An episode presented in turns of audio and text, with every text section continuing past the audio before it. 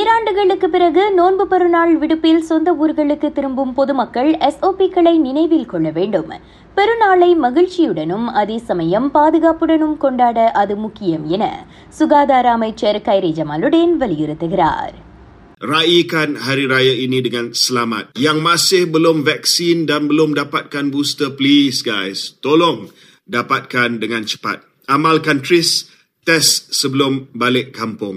Maaf Zahir dan Batin. சொந்த ஊர் திரும்பும் முன் கோவிட் நைன்டீனுக்கான ஆர்டிகே பரிசோதனையை செய்து கொள்ளுங்கள். சுகாதார அமைச்சு கண்காணிக்க ஏதுவாக பரிசோதனை முடிவை மாய் சுஜேத்ராவில் பதிவிட வேண்டும்.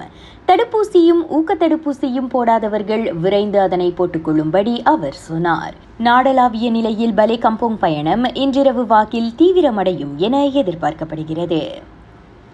கோவிட் நைன்டீன் பெருந்தொற்றுக்கு மத்தியில் நாட்டில் மருத்துவ கழிவுகளின் அளவு கணிசமாக உயர்ந்துள்ளது.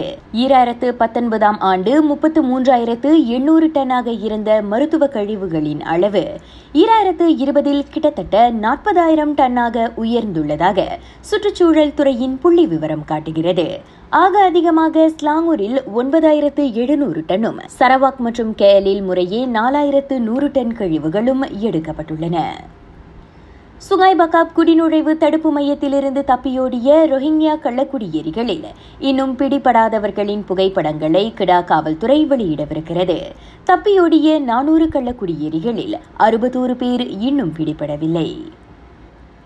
கிடா கொத்தஸ்தாரில் இரு சகோதரிகள் துன்புறுத்தப்பட்ட சம்பவம் தொடர்பில் காவல்துறை மாற்றான் தந்தையையும் அச்சகோதரிகளின் தாயாரையும் கைது செய்துள்ளது.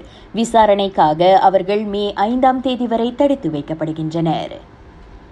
லங்காவியில் சக மாணவனை கும்பலாக தாக்கியதற்காக கைதான பதிமூன்று மாணவர்கள் காவல்துறையின் உத்தரவாதத்தின் பேரில் விடுவிக்கப்பட்டுள்ளனர். அவர்களிடமிருந்து வாக்குமூலம் பெறப்பட்டுவிட்டதாக லங்காவி காவல்துறை தெரிவித்தது.